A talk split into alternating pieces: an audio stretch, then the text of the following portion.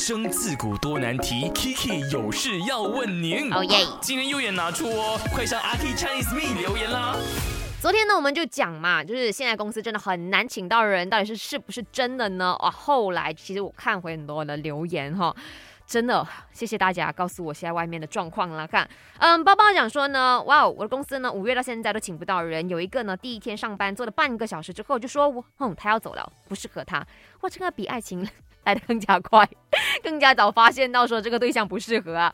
再来呢，阿康就讲说，曾经有一个新同事啊，十点上班，十二点就失踪了，一个月请了几个新同事都是失踪的，真的是请到好好工作的人太难了。那今天我们的麦饭转 Kiki 呢，聊的就是零零后是不是动不动呢就辞职呢？他们的找工的这个标准到底是些什么呢？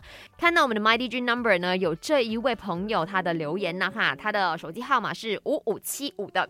他说：“Hello，你好，我是零三年的笑脸。我个人呢，对工作需求没有太多的要求，当然工作时间和薪水要符合啦。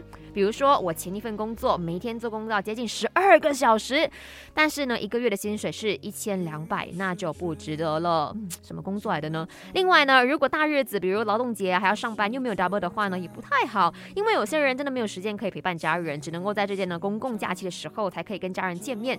所以公共假期呢，比较希望可以不用上班的，可以在在。”家陪陪家人的，嗯，我觉得说很多工作基本上公共假期要休假，这个是每个人都希望的吧，哈，不管说是做些什么都好，可以休息是真的很重要的。所以这位零三年的朋友，他的要求并没有太严苛，就是我的付出跟我得到的可以稍微的 balance 一下，然后该有的假期还是有，那他就 OK 了。